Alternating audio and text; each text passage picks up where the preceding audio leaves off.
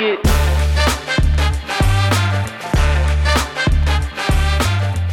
Welcome to another episode of Strata Shorts. My name is Thomas Schreiber, and I'm Director of Marketing here at Strata. Strata is a full service EMR for physical therapy and occupational therapy practices that helps you achieve a 99.99% reimbursement rate. On today's episode, I'm joined by Paul Singh, the CEO of Strata, and we'll be diving into insurance companies wrongfully denying claims, the biggest mistakes you can make when marketing your clinic, and why you should be weary of consultants in this industry. If you'd like to learn more about Strata, head over to stratapt.com or email us at hello at stratapt.com. Now, without further delay, here's today's episode.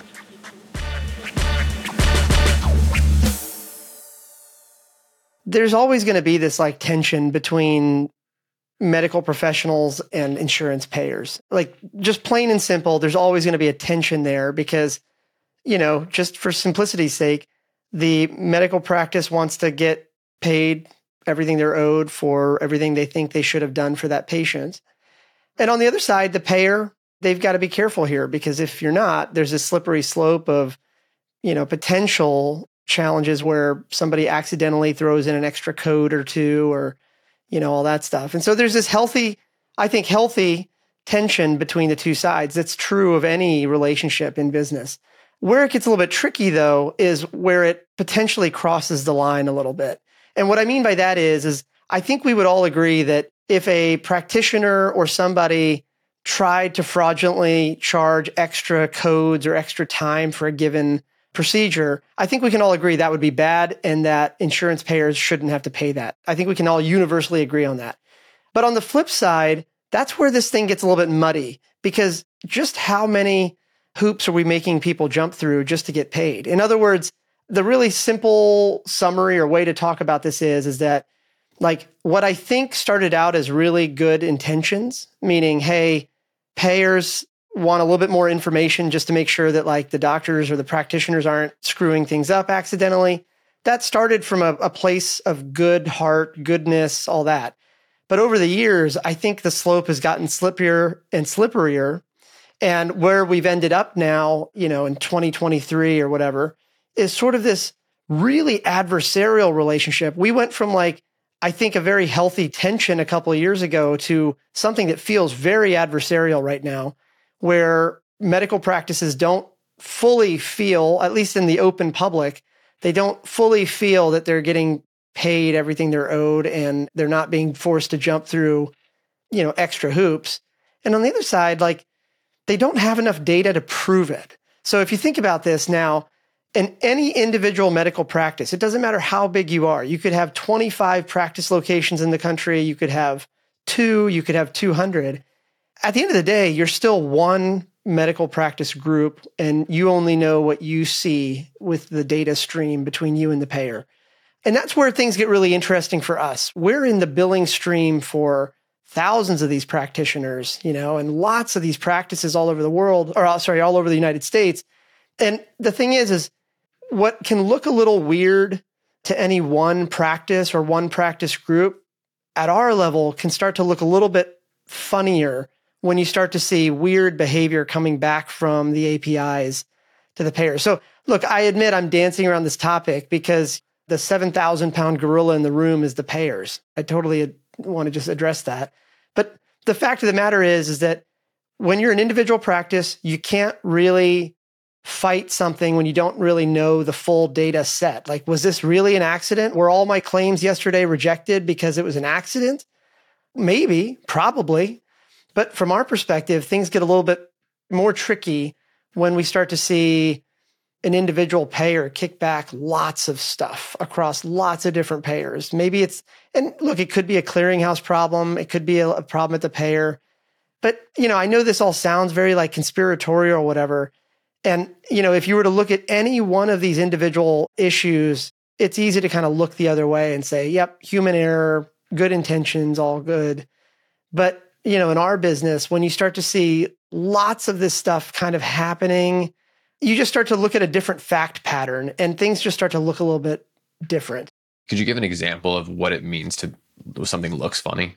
One of the things that's important, you know, subtle but really important about us is is that we are the EMR and the RCM component, meaning, you know, we're full stack. So we, you know, have all the notes from the visit that the patient had with the doctor and all that.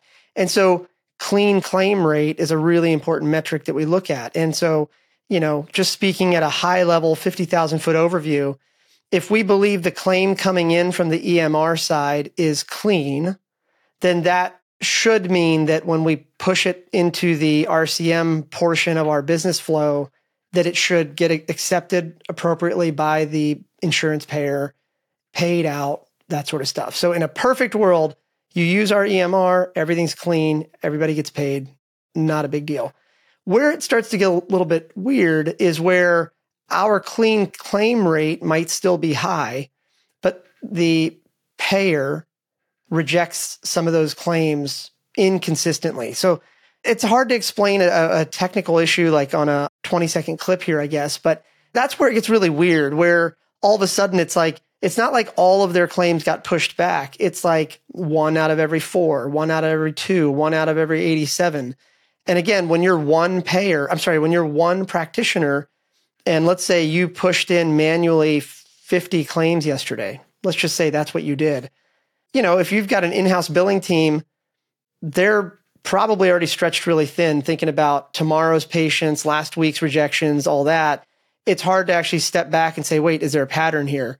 In our case, because we're tech enabled and we like to use a lot of technology all throughout the business, we can start to see interesting patterns where, you know, it's like, why did all these disparate claims from a lot of different medical practices get denied or rejected? And oh, wait a second, that's interesting. They're coming from one payer or maybe even one clearinghouse.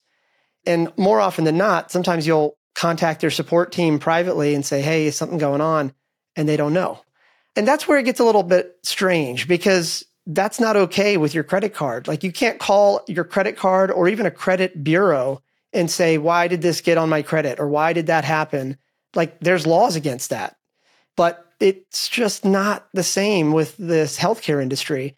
And that's the problem. You know, I, I think that the problem is not that, like, I guess just to be really direct here, look, in a perfect world, every claim should get paid to a doctor that does everything the way they were supposed to do it. As long as they follow the rules, they should get paid 100%. At the same time, I feel for the payers. If they're not careful, a lot of fraudulent claims can kind of slip through, you know, and an extra $20 here and there adds up at scale when you're talking about millions and tens of millions of patients. So I get where they're coming from. But the fundamental problem we're dealing with here is, is I think what started out as good intentions has turned into something that actually hurts the average medical practice. It's kind of like when you go to the airport, it's like, you know, and hopefully I don't get, you know, bring out the wrong crowd here, but like, it's like when you go to the airport, like because of one security incident, everybody has to take their shoes off now, which at face value, I get it. But now we're talking about the reality that millions of people walk through the airport every day and are inconvenienced by this because of one issue. So I'm not saying we should lower the standard of anti-fraud measurements or anti-terrorism, all that stuff. What I am saying is, is that you can't take a heavy hand to this. We've had practices that you know, they've been around for 10, 20 years sometimes and they want to sell. And, you know, I'll be on some of those calls like, hey, look, we get it, just what's going on. And I, I still distinctly remember one doctor saying, look, 20 years ago, I would just fill out the form, fax it into the payer, look the other way, and everything was fine. I'd get paid. And today it's just not that anymore. And in his words, he said something like, and I'm like 65 now. I'm just not playing the game anymore. I'm done. And from your perspective, Paul, what's the in the last 10, 15 years, maybe even longer than that, why why has the insurance company you think made it so much more difficult because of the potential of fraudulent claims or is it deeper than that? I mean, okay, so this is a really nuanced question. I think that, you know, if we're just armchair quarterbacking right here on this on this show, then it's easy to point the finger at the payer and say, "Oh, look at those idiots. They just they screwed it up royally and stuff like that." But if you take the optimistic view on this, the reality is is that the payers are probably all good people that all have good intentions that genuinely care about healthcare. And so let's just kind of play that out for a minute. If you believe that they are good people, then what's happened here is is you know what started out as good intent like hey let's figure out how to make sure every claim is fully documented so that the patient understands what we paid for, and all that, like, right? But then where it got really slippery is where those requirements or those hoops that the practitioner had to jump through to like get paid got really burdensome. Like here's another I'm not trying to skirt your question, but the best way for me to kind of talk about this is is like look, when you download a government form, as an example, if you're let's just say you go download a government form, an IRS 1040, any document that a citizen would download from a government agency, right there typically on the first page, I don't know what the technical term for it is, but there's a version number of what that document is. And at the somewhere on that page, it also says expected completion time. Because a long time ago, for better or for worse, you know, lawmakers realized that you can't unreasonably burden somebody. Like, you know, it's one thing to ask them to fill out a form that might take 10 minutes each time. It's another thing to make them fill out a form that could potentially take three days, four days, five days.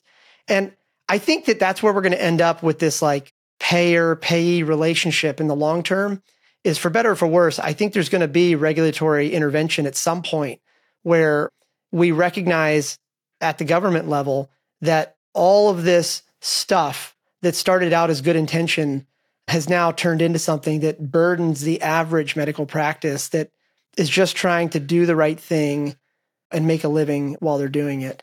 So it's complex. That's the problem here. Yeah and it's causing guys like that that customer you were talking to or that practice you were talking to to say you know it's deterring people to either shut down their practice or not even start the practice because it's or become totally cash based and that's why i think we see so much of the popularity now between people pushing for owners to be purely cash based but as we've talked about before. Yeah i mean one of the reasons that healthcare technology has not progressed at the same rate as consumer technology or business technology is fundamentally the barriers that exist.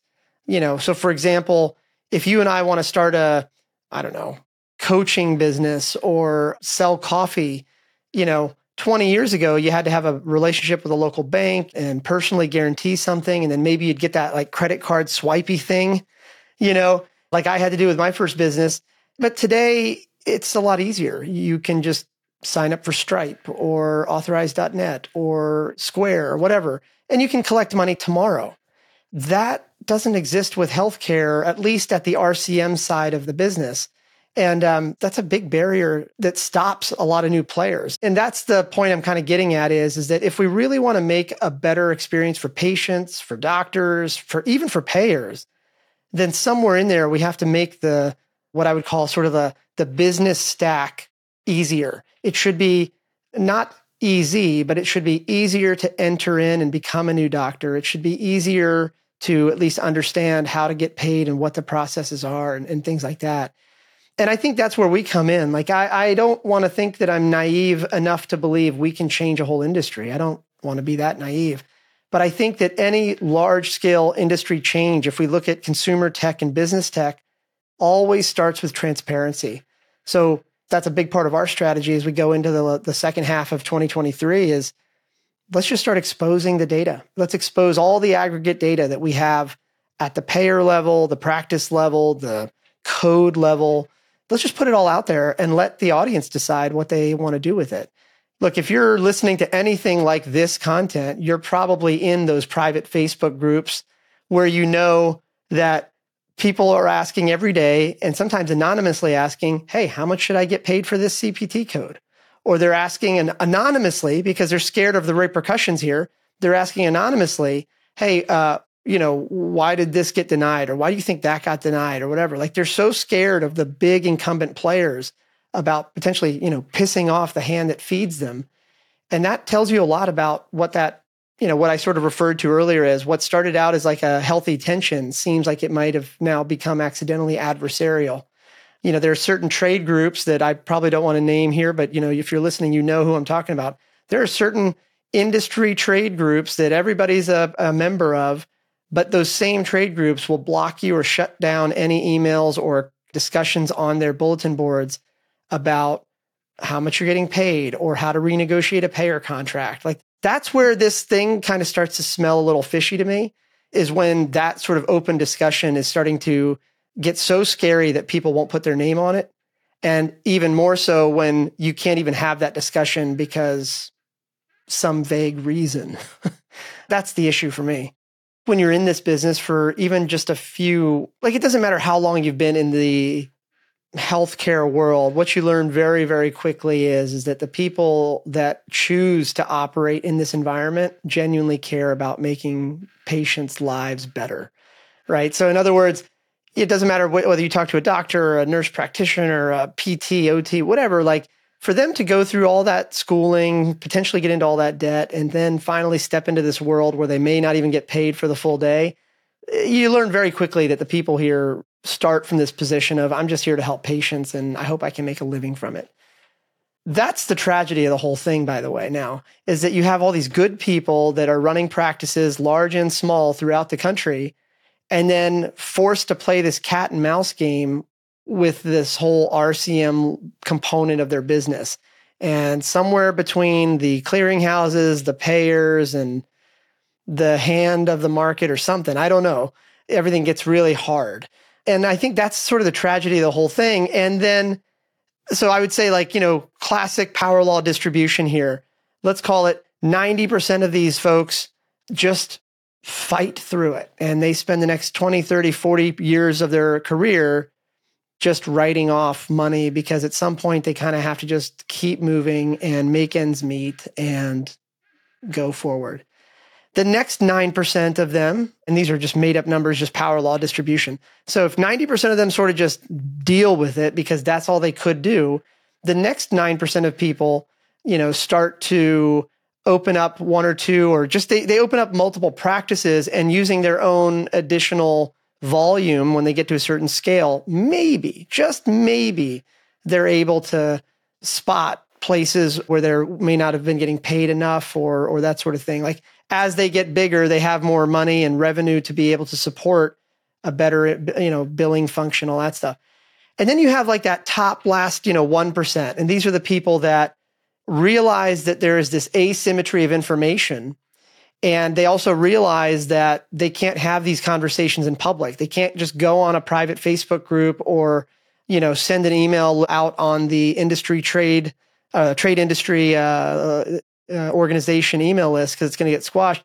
And so they organize these informal dinners and golf outings and uh, lunches where, you know, 5, 10, 50 practice owners get together once a month. And I, I can point at a couple different examples of it that, that are happening in, across our customer base where that's what they talk about at a dinner table is, hey, what are you getting paid for this code? Okay, write that down. Hey, how'd you renegotiate that payer contract? What were the numbers that they gave you? Okay, they write that down.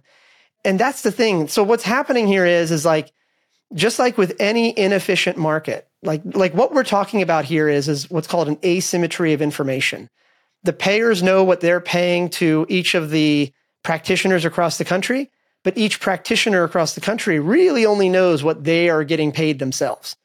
And that asymmetry, if you look at any other industry, any other industry, you know, uh, consumer, B2B, anything else, what happens is, is that technology comes in and it always starts with a, a transparency layer where somebody within the flow says, Hey, look, here's the aggregate data, do with it what you will, but we're just trying to level that asymmetric playing field. And that's kind of where we're at now. And that's that's kind of what the next couple months for Strata is going to be is building out these public dashboards that whether you're a client of ours or not, you can reference and use at any time. Because I genuinely, genuinely, I don't care whether you use us or not. And I don't mean that in any negative way. I just want you to get paid. So I guess the summary of all that and the answer to your question specifically, now that I've said that is, is that most people never get beyond the day to day struggle of running their practice to be able to even think about how to successfully renegotiate a payer contract. And then if you make it out of that and let's, whatever you have to do, either multiple practices or you happen to know other practice owners, what's happening today is they just self organize typically around private Zoom calls or dinners and they talk about it. And even then, it's really limited to who's around you. Yeah, the people at the table and, and their little view of their data and their practice. That's exactly right. Yeah, that's exactly right. Yeah, I think that it's a great point about the, in order for the industry to evolve the transparency, but then also the business stack. Like, how many tools and, and apps and things have made it extremely, you know, much, much easier to start a business on the consumer side of things. Yeah. Like you said, Square, Stripe, but any additional tools, yeah. you know, Typeform, Zapier, whatever. But I'll just say that like I'm not proposing that we lower the barrier to entry from a clinical or licensing standpoint at all. Like I want my pediatrician to have passed every standard so that I know that the care that my kids are getting is great, right? So like I think some forms of that are really good and important. But then there's other parts of friction that I think are detrimental and that's what I'm really referring to is that the RCM component of running a practice or being a medical practitioner in this country is, I think, unnecessarily hard. And it doesn't matter what part of the transaction you're in, if you're a patient, a practitioner, or even a payer, if you even, you know, care a tiny bit about making, you know, healthcare better objectively in this country, I think you could make a huge positive impact if we could make the RCM side easier, smoother. And even adding in more education when PTs, OTs, doctors are going through their education. I mean, there's such limited, from what I understand from Emily and, and others, is there's they learn about what a CPT code is, the eight minute rule, and that's about it, at least on the OT side. And that's where there is a level of there needs to be a little bit more business acumen and business resources around even just understanding the game that is being played with your if you never become an owner if, even if you never become an owner just understanding here's what your owner of the clinic that you're going to be at is fighting on their end. Yeah. First of all i do think that the entire industry would be better off if we baked more billing knowledge directly into studying portion of becoming a practitioner or becoming a doctor or a, you know whatever it is you're going to become i do agree with that statement but i think that you know, it's also safe to say that like I know that we at Strata can't like make some university or school add that in, right? Like it would be nice and I would love that. But I think that I could see a day in the future where, you know, maybe we offer some sort of Strata certified training and and you know, continuing credits and stuff like that. Like to put it another way, you know, our EMR does all that. Like our because our EMR is is billing aware, we can kind of keep you out of trouble while you're there with the patient. So that's fine. That's a lot of clients love that. But I think it would be wise at some point for us to go even one step further and just train people, even if they don't use our platform. Because again, we genuinely, I mean, look, as a capitalist, I want you to use my product. But the reality is, I genuinely don't care. I think as long as you get paid, I'm happy. And if you want to go through a bunch of training that we give you for free or however we want to do it, and you get a better clean claim rate because you now know you always got to get an authorization. You now know more about like the payers and you know what's allowed with that code, what's not allowed with that code. If you understand all that, you're going to get paid. Like that's great. And I could see a day where there's like a Strata certified thing that you can put on your LinkedIn just to show your potential employer in the future that whether or not you use Strata, you understand billing. I could absolutely see that in the future. Yeah. So maybe from your standpoint, when you've talked to our past customers, what are those challenges on the marketing side for OTPT businesses that you're seeing? I'll probably lose some friends here, but let's just do it. I think most consultants and middlemen suck. And what I mean by that is, is that there are always in any industry, there's always like a couple consultants and middlemen and, and platforms that genuinely want to do the right thing and have the capacity to do the right thing. But the vast majority of them, I think, probably started with good intentions, but just kind of charge a lot for returning and return nothing. So let's just use an example of that. So let's talk about marketing as a PT practice or OT or speech practice or or frankly any medical practice. you know, I don't know why I'm like hesitating here, but the reality is that I talk to a bunch of our clients all the time. And when I ask about like what consultant they've tried or what platform they've used in the in the past for marketing or whatever, I look at it and I'm like, "Oh, wow. Those things that you just paid for would never stand a chance in the consumer or B2B world." Like that's where I'm getting at. Like if I haven't totally turned anybody off by listening to this or whatever so far, I would just say that like by healthcare standards, I'm sure everything's fine. All these consultants and middlemen and marketing platforms are great. But if you could actually look for just a minute at the comparables in the B2B world and the consumer world, the vast majority of marketing platforms and consultants here in this industry are ridiculous. And I know that's not going to win me any friends, but again, I genuinely care about making sure that practices, you know, get what they paid for. And so I, you know, I, I think the reality is is that I think there's a couple things that we could do, and I'm hesitating because I don't want to like totally give away the playbook before I have tested it or we've tested it or whatever. But I think that you know, if you look at sort of the way we think about customer acquisition, demand generation, you know, awareness, market awareness, brand, all that stuff.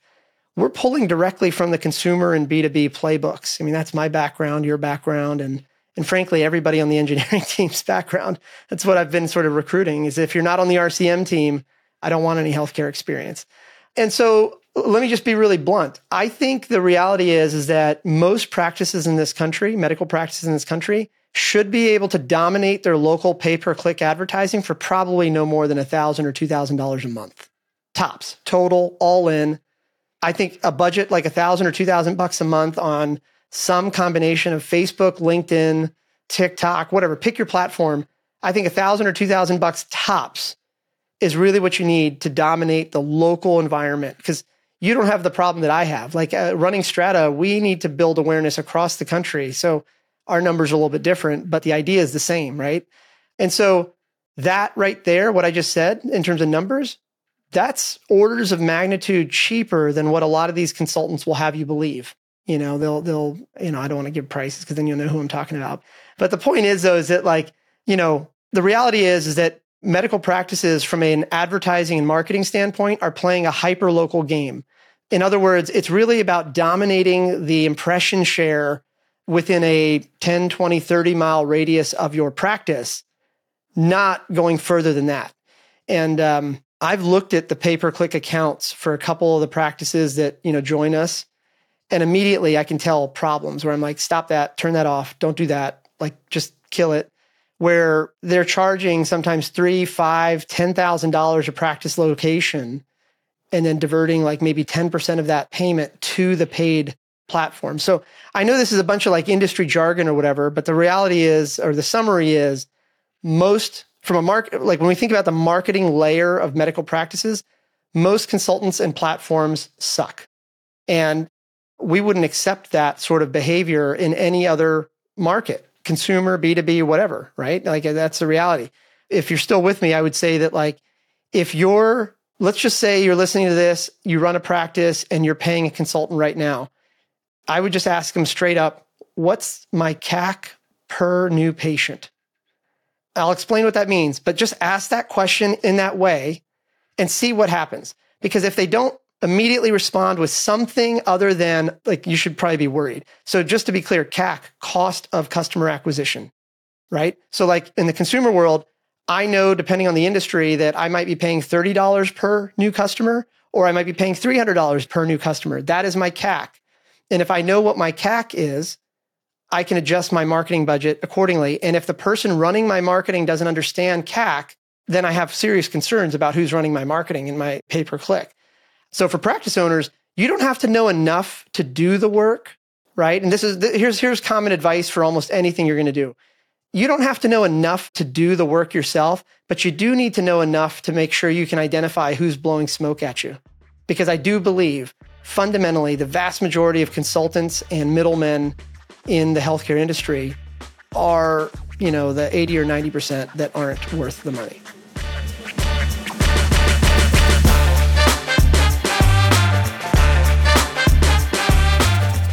Thanks for listening to another Strata Shorts episode. If you'd like to learn more about Strata and achieving a 99.99% reimbursement rate for your OT or PT practice, head over to stratapt.com or email us at hello at stratapt.com.